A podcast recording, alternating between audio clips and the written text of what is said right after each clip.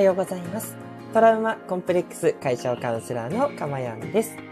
え今日もこのライブ放送を聞いていただいて、そして収録を聞いていただいて本当にありがとうございます。心より御礼申し上げます。この音声を収録している日時は2022年9月15日木曜日の午前6時40分台となっております。はい。ということで皆さんおはようございます。えーこんにちは、こんばんはの方もいますね。えーいかがお過ごしでしょうか？ぜひね、ここからの、えー15分から20分くらいは、ゆったりとした時間、え落ち着いた時間を過ごしていただけると嬉しいです。もしくはね、えー早送りしていただいて、えー何かですね、えー作業しながらとか、ね、聞いていただいても、えいいかなとも思っています。どうぞ皆さんご自由にね、聞いていただければと思っております。さてね、えー雑談から入りますけれども、昨日でした。昨日、三社コラボライブをさせていただきました。ありがとうございました。そしてね、あの、そちらの方に来てくださったヨシムさん、ありがとうございます。私、まさかと思って来てくださると思ってなかったので、いや、嬉しいなと思って、まあ、告知してましたからね。ね、あの、来ないってことはないんですけど、でもね、やっぱり時間と、あと誰とコラボするかまで伏せちゃったんで、いやー、今回は結構難問だったんだろうなと思うんですよ。なのに、その難問をかいくぐってですね、まさかのヨシムさんですよ。ね。まあ、あの、告知出しましたからね、皆さんの方に通知は行ってるので、あの、その時間帯でスタンド FM を開いたっていうところはあると思うんですけども、いや、それでもね、参加してくださって、しかもね、その時に、あの、ゲームをね、当てっこゲームみたいなのをしてたんですけど、それにも参加してくださったんですよ。ね、せーので答えを言うっていう感じだったんですけど、一緒にね、ジョシムさんも答えをコメントしてくださってね、もう嬉しかったです。本当にありがとうございました。そしてね、もう、なんでしょう、あの、レジェンド。あの、レジェンドって言ったら本人ちょっと笑ってましたけれども、あの、1000回ですよ、1000回。昨日ね、自ご自身の1000回のライブ放送を夜の8時からされたね、え福本春さんというね、え女性管理職のね、えー講座とかをたくさん開かれてるすごい方がいらっしゃるんですが、この方がね、なんと、その前にやった私たちの7時から8時の雑談ライブにね、参加してくださったんですよ。いや、もうこれは感激でしたね。まさか福本さんがいらっしゃるとは思ったんで、ね、ご自身の準備できっと忙しいでしょうね。いやー、ありがたかったです。ね、その後私の方もね、あの、福本さんのその一戦間ライブの方にね、少しだけだったんですけど、ちょっとお仕事があったんでね、参加させていただいて、いやー、でもね、嬉しかったです。ね、そっちでも福本さんのがね、すごい、あの、かまやんさんって言ってくださったんでね、それもありがたかったです。ね。ということで、本当にね、スタンド FM って交流の場として素敵だなっていうことを改めて感じました。昨日のね、コラボの放送は、哲也さんですね。読書語りの鉄人、哲也さんのチャンネルで聞けますので、どうぞそちらの方、えー告知の方から見てください。またね、今日の、あの、概要欄の方にも入れとくようにしとこうと思います。あ、ヨシムさんからメッセージありがとうございます。えーハードワーク名2つの、えーいただきました。えーいえ、とんでもない。おはようございます。朝一スタンプ間違えました。笑いということで、いただいてますが、全然大丈夫ですよ。いやいや、嬉しい限りです。ね、昨日の夜も本当ありがとうございました。ねこうしてね、あの、皆さんと繋がれるっていうのは楽しかったんで、やっぱりね、コラボライブも定期的にやっていきたいなーなんて思いますし、で、それから先日ね、あの、飲み会ね、オンラインの飲み会やりたいっていうのお話もありましたから、ね、スタイフ飲み会とかもやりたいですよね。みんなでね、あの、乾杯みたいなことしながら、ね、あの、見えないんですけど、でもみんなでね、こうお酒飲みながらぐっちゃべるみたいな感じで、でも、よかったらね、あの、飲み会ですから、あの、ご招待しますんで、ぜひぜひね、リスナーの方もね、勇気を出して発言までね、回ってくださったら嬉しいなと思います。なので、あの、ご招待していくんで、みんなで話し合うみたいな、ね、そんな機会にしてもいいかななんて思うんですよね。うん。なので、なので、はい、ぜひぜひ、えーその辺りもね、お楽しみにしていただければと思います。あ、スコアさんもありがとうございます。おはようございます。聞けなかった。ということでね。いや、ごめんなさい。今回ちょっと私がだいぶひねらせていただいて。そう、なんか、普通に公開してもよかったんですけど、あの、哲也さんの方でね、あの、誰が来るかは秘密ですって書いてあったんで、あ、じゃあちょっと私もね、こう、なんかちょっとひねりたいなと思って、ね、時間もわかんないゲリラライブみたいなことをね、銘打ってみたんですよ。ね。そう、だからすいません。ちょっとスコアさんには逆にご迷惑をおかけしちゃったかなと思って申し訳ありませんでした。はい。あの、今後はね、なるべくちょっと、あの、周知してね、あの、多くの方に聞いていただけることを逆にね、目指そうと思いますので、ご安心いただければと思います。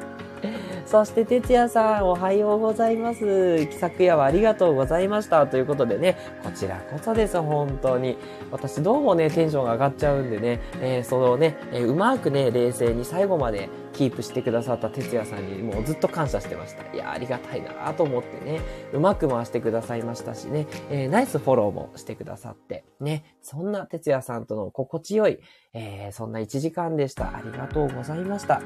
そしてね、また、あの、あれですけどもね、あの、ブッチさん。ね、私がスタンド FM 始めた頃からね、もう敬愛してやまない、そのブッチさんともね、繋いでくださった哲也さん、ありがとうございます。ね、ブッチさんも本当、いつものテンションだ、もう、ブッチチャンネルでございますのね、もうあのブッチさんのテンションでずっといてくださって、はぁーと思って、なんか、またレジェンドが隣にいる、とか思いながらね、なんかね、そんな夢のようなね、時間をね、過ごさせていただきました。ね。いや、いいですね。なんかスタンド FM って、もうすごい方ばっかりなのに、なんかこう、もう、隣でお友達になっちゃうんですよね。そう、むしろなんか私の方が偉そうにいっぱい喋ってるみたいなね。そんな感じでね、繋がれちゃうから、なんかこう、いろんな夢が叶っていく場所なんだなって思って、もうちょっと病みつきになりそうです、本当に。まあ病みついてますけどね。もう病みついて毎朝やってて、もうすぐ1周年って感じなんですけどね。ね、1周年企画ね、何にしましょうかね、本当に。まあ、いつも通りね、やっぱり、あの、もう伝えたいことっていっぱいあるというか、もう、もうこれをどうしてもね、皆さん分かってほしい。そしたらもう絶対幸せになるからっていうね、強い思いがあって、まあ、ちょっと押し付けがましいですけど、やっぱりそれをね、えー、1年経ったんで、1年間の変化を振り返りつつ、大事なことを伝える機会にやっぱしていきたいかなとは思いますけどね。うん。でも、なんかそれと並行してね、楽しいイベントもやっていきたいですね。うんうん。すいません。失礼しました。ちょっと鼻水が。すいません。はい。ということで、あ、てっちゃさん楽しい時間でした。ということで、いやー嬉しいです。ありがとうございます。ね、またね、楽しい時間、ぜひぜひね、過ごしていきたいですね。いろんなね、企画を、てつやさんともやっていきたいなっていうふうに、本当に思ってます。よろしくお願いいたします。ね。いやー、本当私も昨日も興奮してしまって、もう熱くなってましたね。いやいやいや。はい。ということで、ちょっと長い雑談になっちゃったんですが、内容の方に入っていきたいと思います。えー、この放送ではですね、私の癒しの声を聞いていただく今の幸せと、それから一つテーマを決めてお話をしますので、えー、そのテーマをですね、あなたが知って、そしていろいろなことを感じて、気づきがあって、で、ご自身の人生がいつの間にか変わっていきます。もちろん幸せな方向に変わっていって未来英語幸せを手に入れられるそんな魔法のプログラムをお届けしております。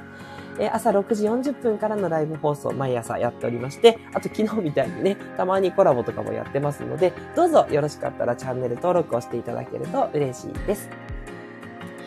はい。あの、昨日のね、コラボもね、させていただいて、そこからね、あの、またチャンネル登録者がガガッと増えまして、本当に嬉しい限りです。多分ね、あの、ブッチさん、哲也さんのね、お知り合いの方がね、登録してくださったんだろうなと思って、本当登録してくださった方、ありがとうございます。ね、えー、よろしかったらね、ぜひ放送の方も聞いていってください。さて、えー、今日の、えー、タイトルコールいきましょう。今日のタイトルはこちら。本当のありのままを認めるとは？ということでね、えー、疑問系の、えー、タイトルになっております。ね、本当のありのまま。ね、皆さんね、もう本当に、もう耳たこの方も多いですからね、もうありのままが大事、みたいなね、こと言いますけど、ね、本当に皆さんありのままを見てられますかと。ね、ありのままっていうのは悪いこととか嫌な出来事とかも全部含めて、私とかはやっぱトラウマ的なこと、あと自分のコンプレックス、まあこの声ですね。そういったところのものも全部含めて、そのままでいいんだって思えるかどうか、これが本当のありのままなんですよ。その境地までいかないと、やっぱりどっかで責めちゃうんですね。なんで自分こんな容姿で生まれてきたんだとか、なんでこんなことが起こったんだろう本当にあいつムカつくみたいな、そういう気持ちが残ってると、もうそれってありのままからはずれてしまってるんですね。はい。じゃあどうやってこのありのままって言ったところに行けるのか。ね。なかなかハードルが高いと思われると思うんですけれども、実はですね、ここなんですよ。ここが落とし穴なんです。ハードルが高いって思ってしまってることが問題なんですよ。ね。ハードルが高いと思ってるから、そこの、えー、と嫌だなとか悪いって思ってることがなかなか超えらんないんですね。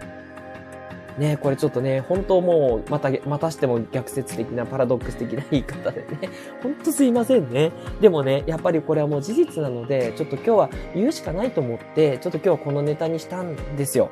はい。あの、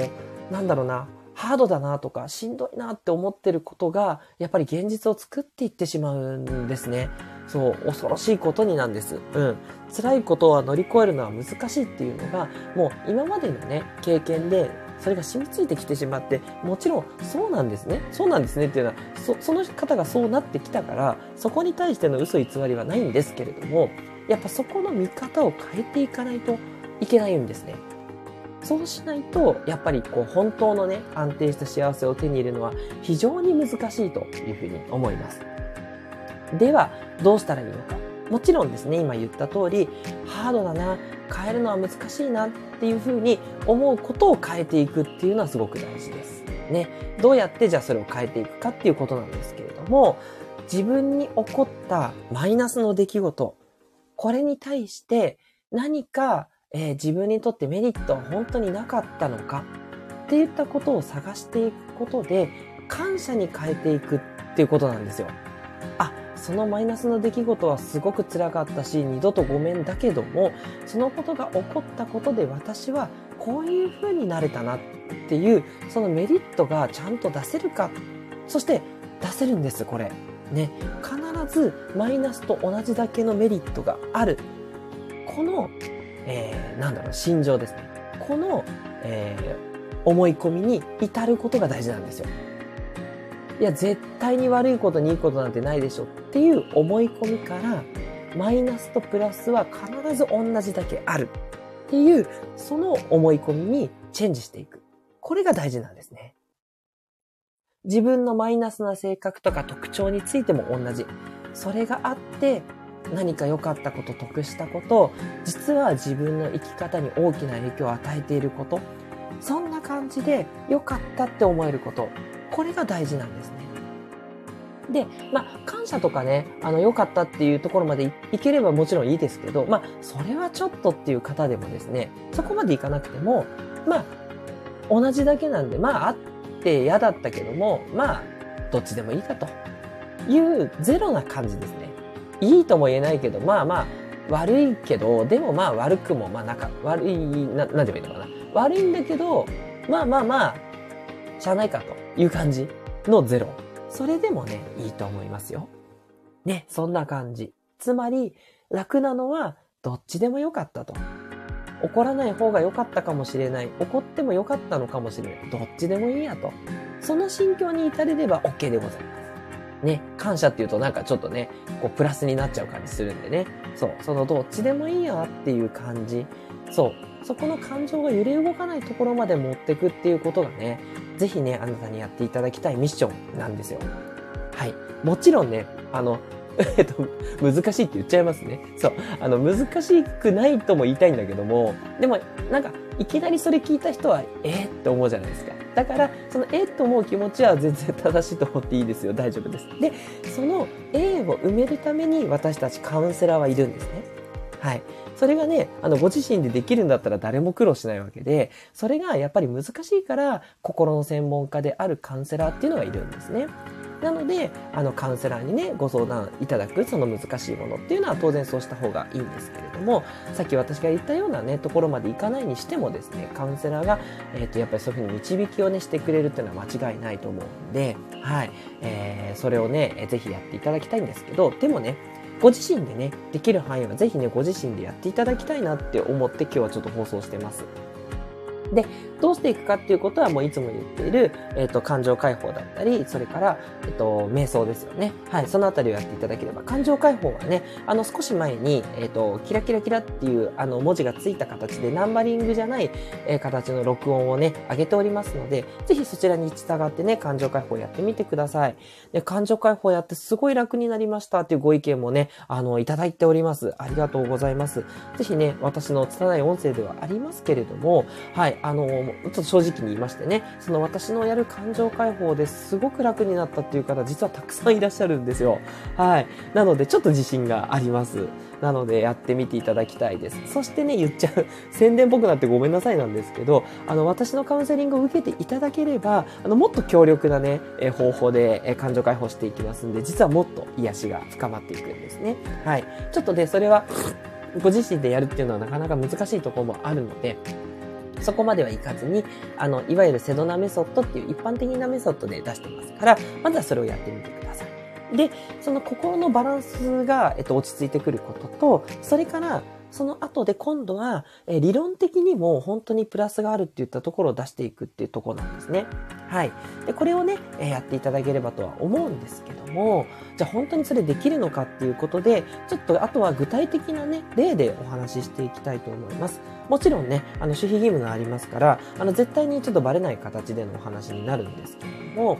あの、まあ、かつてね、ちょっと私の方で、あの、担当させていただいた、えっと、お客様ですね、の中で、やっぱこう、壮絶なね、こう、いじめに遭われたという方がいました。ね、もう本当に、あの、なんだろう、先生も一緒になるような形でね、こう、もう、なんだろう、ソース感を食らうようなっていう形ですよね。いやもう本当にね、耐えられなかったって言われて、いやもうどう見てもね、いや私それはちょっと無理だろうと。ね、いくらこういう風に言ってる私でもですね、いやそんなね、壮絶ないじめを受けてきた方に、いやこれをね、感謝できるようにしていきましょうね、なんてね、もう口が裂けても言えなかったですよ、最初はね。だったんですけど、ただやっぱり私は信じていたんです。で、その方のお話をきっと聞いていけばね、絶対にそのいじめを受けたことがその方にとってあ何かねプラスな影響を与えてるんじゃないかなってすごく思ったんですよ。で、そうは思いつつも、ただね、あの、感謝できるんですよなんてね、言えるはずもないので、いろんなお話を聞いていきました。で、そうしたらですね、そのお話を聞いていっただけなんですけれども、その方の考えがね、みるみるみるみる変わっていったんですよ。で、どう変わっていったかっていうと、もちろんね、そのいじめをね、してきたことをその先生とね、生徒たち含めてね、許せるはずがない。そうなんだけれども、ただ、そのことによって、ご自身がすごくね、例えば勉強をものすごいされたっていう形でね、で、すごくいい成績を取って、しかもね、もう大学でもね、こう論文がね、こう選出されるようなね、そんな感じまでいったっていうことなんですよ。ね。そして、えー、今のね、その方がお仕事されていること、ね、それはね、もちろんやっぱり心に関することなんですよ。もうそれに関してね、やっぱすごくね、えー、いろいろ探求されてやられている。で、その探求するっていうのが、もうその方本当に居場所がなかったそうなんです。ね、そんなね、クラス中からね、いじめを受けるわけだから、まあね、そういうご経験の方もね、いらっしゃると思うんですけど、ね、そしたらもう居場所がない。そしたら、やっぱり逃げ込むところって、例えば本とかね、やっぱそういったところに本の虫にやっぱり逃げ込んだそうなんですよ。つまりたくさんね、やっぱりお勉強された。そして本がね、空なく読めるようになった。これはね、実はその方がされてる仕事にも生きたそうです。まあ、図書館で働いてたわけではないんですけど、ただやっぱり、あの、お仕事って結構ドキュメント書いたりとか、やっぱり文章読み込んだりとかって結構あるんじゃないですか。ね。で、そういったお仕事をするときに、あ、あの時、もう本を読むしかなかった自分。でも、そのおかげで本を読んだり、それから書くことが苦なくできるようになったっておっしゃったんですね。もうそのところからみるみる変わっていって、私、壮絶ないじめを受けてたと思ったのに、なんかすごくちっちゃく思えましたっておっしゃったんですよ。ね。私が誘導したわけじゃないですよ。私はただお話を聞いて、まあ、もちろんね、投げかけはしてましたし、信じてました。ね。絶対にこの方にはプラスがあるはずだって、見えなかったです。最初は見えないんですよ。私だって見えないです。ね、そのエスパーじゃないんでね。はい。えっ、と、この方にはこういうプラスがあるな、みたいな見えるわけじゃない。その方がお話をしながら引き出してくるんですね。自分で、自分で引き出してくるんですよ、その方が。そのお手伝いを私はしてるんです。でね、引き出してったら、もうね、ほんと、ほんと変わりました。もう熱くなりましたつって、私も 熱くなっちゃって。いやー、本当にね、自分もいじめをずっと受けてきたからね、その、あの、その方ほどではないにしても、やっぱり気持ちはよくわかるんですよ。ね、許せるはずがない。でも、私も実はそのいじめをしてきてくれた人に今はすごく感謝してるんです。そのおかげで私はこうやって人を癒せるカウンセラーになることができてるんですよ。そしてその方もね、仕事がよくできて順風満帆な仕事をね、ができている。これはいじめがあったからなんだなってやっぱり思えますねっておっしゃったんですね。はい。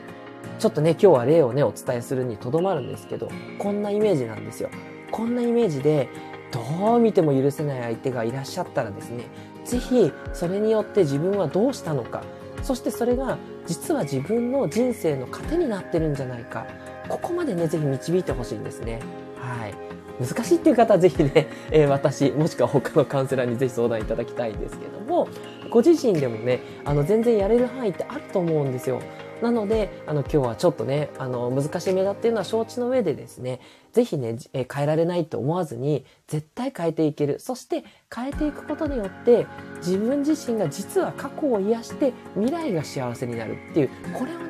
えーぜひぜひね、覚えていただきたいなと思っております。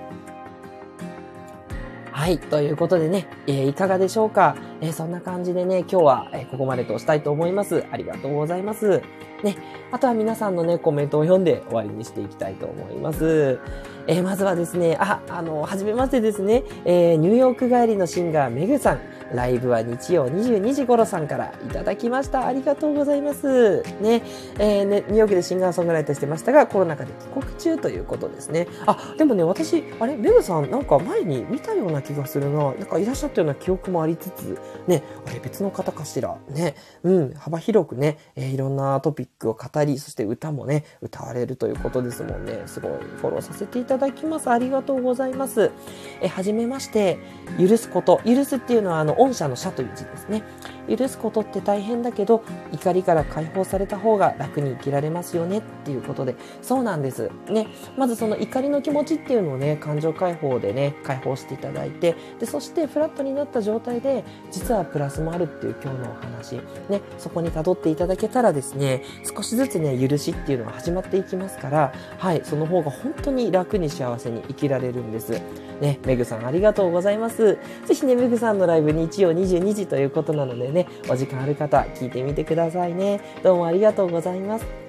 そして、哲也さん、ありがとうございます。お話を聞いてもらえて、その方の思考がぐるぐる思考から前進できたのかもと、えー、愚行しますということで、そうなんです。ぐるぐるね、やっぱり考えちゃってたんだけど、まさかそんなところに思考が行くとはって言って、もうね、すっごい熱くなられてました。ちょっと放心状態になられてるっていうのをね、覚えてますね。はい、ありがとうございます。そして本を読むのは苦もないですが、書くのは苦も。だけど、それが読書語りにつながってるんだなと思います。そのおかげで、スタンド FM で様々な人とつながることができました。ということでね、ありがとうございます。で、哲也さんのね、過去っていうのはもちろんね、あの、そこまで私も詳しく聞いてないですけれども、きっとね、あの、何かね、ご自身にとって、まあね、お仕事のこととかちょっといろいろね、お割りになったっていうのをお聞きしましたが、ね、やっぱそのあたりで、あの、あったことが、もしかしたらね、その本に向かって、そしてね、読書語りにつながり、スタンド FM で、こうやって私をはじめね、いろんな方につながっている。で、それがきっと、哲也さんの人生には、やっぱり必要なことだったっていうところまでね、いけたらね、きっとね、いろんな癒しが起こってくると思うんですよ。はい。哲也さんね、すごくいい感じだと思ってます。ぜひぜひぜひね、はい。あの、そのまま癒しを続けていただけたらな、なんて思いますね。ありがとうございます。で、あとお悩みとかあったらね、遠慮なくね、ご相談くださいね。あの、私ごときで良ければね、いろいろとお手伝いさせていただけることもあると思いますので、今後ともよろしくお願いいたします。えー、メグさん、哲也さん、ありがとうございました。トラウマコンプレックス解消カウンセラーのかまやんでした。ではまたお会いしましょう。ありがとうございました。良い一日をお過ごしください。